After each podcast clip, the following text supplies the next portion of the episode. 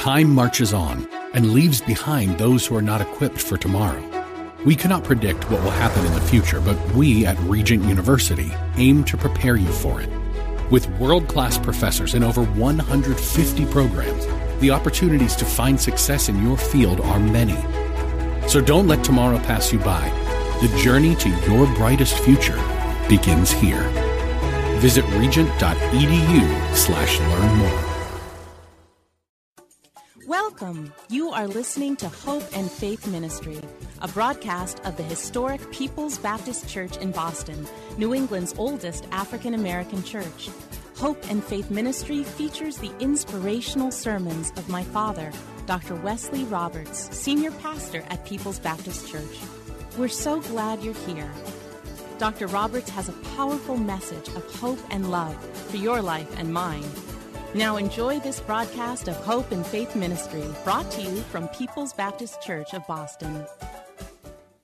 Today we are looking at a passage from the book of Job, and the title of the message is When You Are Facing a Crisis. We woke up these past few weeks to a world we never imagined. The coronavirus pandemic has changed life as we know it. 140 countries in the world have been affected. Italy lost 627 people to the coronavirus in a single day last week, and it's increasing as we speak. All 50 states of our country are affected. Illinois joined California and New York in ordering all residents to stay home except for those who had responsibilities which could not be done by others. In Massachusetts, schools are closed for six weeks. Restaurants are closed except for takeout. Bars, gyms, and other places are closed. Sporting events have been cancelled. Assemblies larger than 25 are forbidden. And we have learned about social distancing, which means that we stay at least six feet away from each other. Restrictions are dramatically increasing. No one knows when things will get better. We're living with a level of anxiety we have not seen in our lifetime. People are worried about their health and the health of their loved ones. They're worried about losing their jobs and losing their incomes. Hundreds of thousands of people are applying for unemployment right now. We feel trapped by the events we can't control. Millions of people no longer have a sense of security in a world that seems to be spinning out of control. So, what do you do when life seems to be out of control and the country is facing a national crisis? The story of Job can be very instructive in the midst of the crisis that we are facing. Job, at one time, was the wealthiest man in the world in which he lived.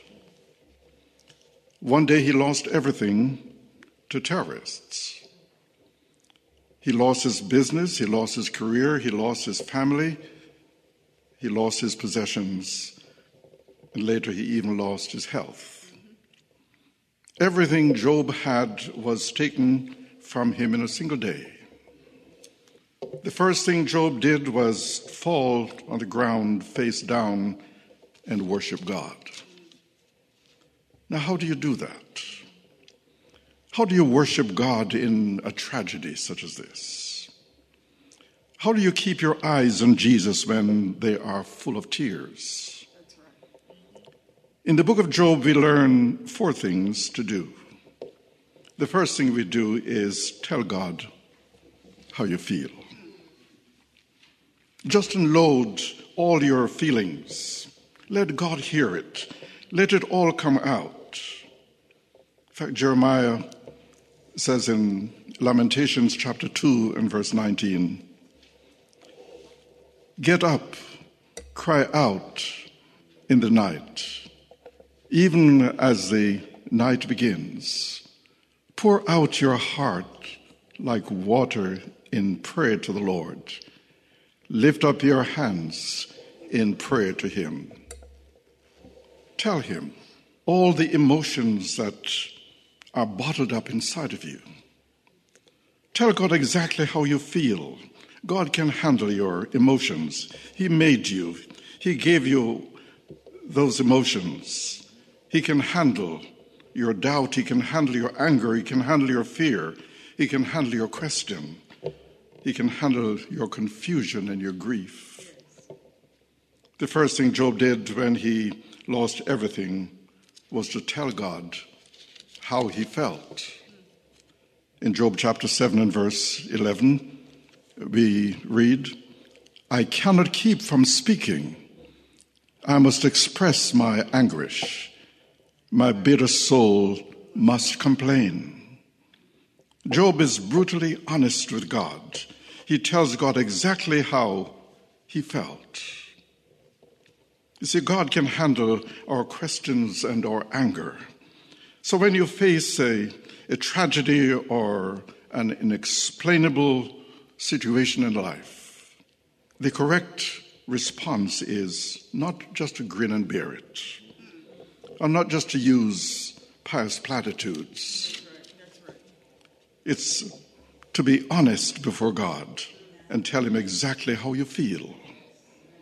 Honesty is the best policy. In fact, at the end of the book of Job in chapter 42, God actually commends Job for being honest. And all the godly people in the Bible did this. David at one time said, God, I've taken the worst that you can, you can hand out, and I'm fed up. And God handled that. In fact, he called David a man after God's own heart. David, at another time, said in Psalm 116, verses 10 and 11, I kept on believing, even when I said, I'm completely crushed even when I was afraid and said, No one can be trusted. Now, this looks like a contradiction, doesn't it? I have faith, but I'm wiped out. I believe, but I'm ruined. I trust God, but life stinks. How, how is that a contradiction? It's actually a statement of faith. The Bible teaches that complaining to God in honesty is actually an act of faith. Because first, you believe that there is a God. Second, you believe that He listens to your cries, to your prayers. And third, you believe He lets you say what you need to say, and He will still keep loving you. That's an act of faith. So, the first step in connecting with God in a crisis such as we're having is to tell God how you feel about all the things that are going on. Secondly, praise God in spite of the circumstances. Praise God in spite of the circumstances. You're going to go through tragedy and crises in life. This is the nature of human life. You're going to lose loved ones. You're going to find things going wrong in your life. There are times when what's going on does not make any sense at all. There are no explanations but you praise God in spite of the circumstances. You don't wait for an explanation because there are some things in this world that's not going to be explained until you get to the other side. When you get to heaven, you're going to look back and God is going to show you why things happened the way they did. But you're not going to know now. So don't wait for an explanation. Just praise God in spite of the circumstances. This is what Job did when he lost everything that he had in one day. Job chapter 1, verses 20 and 21, he says, Well, Job stood up and tore his robe in grief. Then he shaved his head and fell to the ground to worship. He said, I came naked from my mother's womb, and I will be naked when I leave. The Lord gave me what I had, and the Lord has taken it away. Praise the name of the Lord. In all of this, Job did not sin by blaming God. You see, Job praised God in spite of everything that was happening in his life. The book of Job is all about one question in life Will a person continue to worship God if he or she loses everything? Will a person continue to follow and to love God if everything goes wrong in his or her life? But let me be more personal. Would you continue to follow God, to trust God, to love God if everything went wrong in your life? That is the ultimate test of faith. And I want to tell you that at some point in your life, you're going to go through things that test your faith. You're going to go through a time when it looks like everything in your life is going wrong. And God is going to watch and see if you will still trust Him. Will you still trust Him when the rug is pulled out from under you? Will you trust Him when what's going on does not make any sense? This is the ultimate test of faith because not all your prayers will be, will be answered in the way that you want them answered or in the time that you want them answered. Why can we praise God in, in spite of the circumstances? Because the circumstances of life do not change the truth about God. Job praised God for six different things, and we can praise God for them as well. Job praised God for being a good and loving God, Job 10:12. He praised God for being an all-powerful God, Job 36:22. He praised God for noticing every detail of his life, Job 23 and verse 10. He praised God for being in control, Job 34:13. He praised God for having a plan for his life, Job 23:14 and he praised God for his protection. Job 5 and verse 11. There is another example in the Bible of praising God in spite of the circumstances. Habakkuk, one of the minor prophets, wrote a book named after him. In the book of Habakkuk, chapter after chapter, Habakkuk complains to God. He says, God, I don't like what's going on in my country. Here is a country that's trying to live for you, and a godless country has attacked it. Why don't you do something about it, God? Why are you letting ungodly people attack us? Habakkuk is upset, he's mad, and he cries out to God. He questions God, just like Job. But then he comes back at the end, and it says in chapter 3, 17 and 18 Even though the fig trees have no fruit, and no grapes grow on the vines, even though the olive crop fails, and the fields produce no corn, even though the sheep all die, and the cattle stalls are empty, I will still be joyful and glad because the Lord God is my Savior. You see, Habakkuk is saying, in other words, I'm going to affirm my faith, and no matter what happens, I'm still going to trust you, God. I'm going to praise you in spite of the circumstances. But number three, ask God for strength. When you're going through a crisis, ask God for strength to deal with your situation. So when your heart is breaking and when you are confused and when you are angry because of a tragedy or a devastating loss, you don't turn away from God, you turn to Him. When you don't understand the circumstances, you don't run from God, you run to Him. And you ask for strength because you know that God has the strength that you need. In Psalm 105 and verse 4, uh, David says, Go to the Lord for help and worship him continually.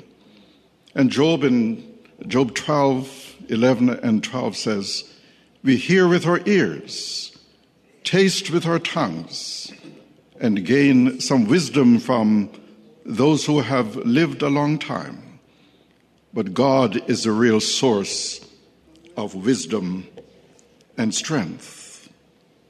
It's the very first words of many people when they see a tragedy or they're facing a situation over which they have no control is, oh my God. They aren't crying out to themselves, they're saying, oh God, because they know that they need God's help in the situation. In Psalm 3, verses 5 and, and 6, David says, I sleep and wake up refreshed because you, Lord, protect me. 10,000 enemies attack from every side, but I am not afraid. This is the first sign of stress in a tragedy or grief due to the loss of a loved one is that you can't sleep. When you're under stress, your mind uh, won't stop. You can't turn it off. You toss and turn. You can't stop thinking about it. You grieve. You, you're angry. You're upset. And you can't get any sleep. And God says, You know why? Because you're not trusting my strength. You're not trusting my comfort. In Psalm 37, 39, and 40, David says, the Lord saves the righteous and protects them in times of trouble. He helps them and rescues them. He saves them from the wicked because they go to him for protection. But the fourth thing that we do is keep our focus on God and his promises. Keep our focus on God and His promises. You see, you need to focus on God continually. You stay connected to Him. You keep in touch with Him. You talk to Him constantly. You read His Word. And there are 7,000 promises of God in the Bible. But how can you claim them if you don't know them? You have to stay connected and to keep focused on God and His promises that will give you hope in the midst of the hopeless situation you see around you. Listen to the Apostle Paul as he writes in 2 Corinthians chapter 4, 16 through 18. He says, We never give up. Our bodies are gradually dying, but we ourselves are being made stronger each day. These little troubles are getting us ready for an eternal glory that will make all our troubles seem like nothing. Things that are seen don't last forever, but things that are not seen are eternal. That is why we keep our minds on the things that cannot be seen. This passage gives us three reasons not to get discouraged. One, we know that troubles are temporary, they don't last. Two, we know that God is using them for greater eternal purpose. And three, we are keeping our eyes on God. Our society has been shaken by the coronavirus and all that is happening. We don't know from day to day what will take place and the directions that will be given to us in order to, to keep us safe may be fearful at times, but the sovereign power of God cannot be shaken so we can trust him. As Jesus said in, in John chapter 16, verse 33, I've told you all this so that you may have peace in me. Here on earth, you will have many trials and sorrows, but take heart because I have overcome the world. Jesus said, In the world, you're going to continue to experience difficulties. What's happening to us is not a secret to God. He knew what was going on. We were caught by surprise, but God was never caught by surprise. It's your ultimate security is not in what the federal government can do, and we know that we can complain about what they have not done. It's not about what uh, our state government can do. Our ultimate security is in the power of God. Because Jesus is our Savior and Lord, we need not be afraid of all the possible things that can happen to us in this life. Our personal relationship to God through Jesus Christ is something that we can never lose. Our eternal destiny has been secured. That cannot be taken away from us. We could lose everything else in life. We could lose our spouse or children. We could lose um, our health. We could lose literally everything like Job. But there is one thing that can never be taken away from us, and that is our relationship with Jesus Christ. Our security is not in anything in this world. So we don't have to fear the present circumstances. Whenever I conduct a funeral, it reminds me that all of us inevitably are going to face death. 100% of you listening to me today will die. What then? Have you made your peace with God? Are you ready to meet your Maker? Do you have a relationship with Jesus Christ? If not, then what are you waiting on? Do you have a friend in Jesus? You see, Jesus knows when you are in danger or peril. Jesus knows when you are afraid and fearful. Jesus knows when you are sick in your body. He knows when uh, your troubles pile high. He knows when you have gone as far as you can. He knows when your nights are dark and lonely. He knows when you are hurting within. He knows when you are broken in spirit, when you are burdened with care. He knows when you are confused and, and frustrated, when you are tempted and tried and He knows what to do in each and every situation. He's always ready to answer our prayers. He's always present to comfort us when we lose a loved one. He's always prepared to help us when we face adverse circumstances. He is always equipped to supply our every need, whatever those needs may be and His mercy, love, and grace are always sufficient, no matter what life throws at you. He is the best friend you and I could ever have. And this is why the writer says, What a friend we have in Jesus. All our sins and griefs to bear. What a privilege to carry everything to God in prayer. Oh, what peace we often forfeit Oh, what needless pain we bear, all because we do not carry everything to God in prayer. Amen and amen. Thank you. Thank you for joining us here at Hope and Faith Ministry, a broadcast of the historic People's Baptist Church in Boston. We pray that you have been touched and inspired by today's message People's Baptist Church is a Christ centered, caring church located at 134 Camden Street, at the corner of Camden and Tremont Streets. Our Sunday services are at 8 a.m. and at 10:45 a.m. You can reach us at 617 427 0424. Come visit us in person or on the web at www.pbcboston.org and tune in every Saturday morning at 10:30 for another inspiring message of hope and faith.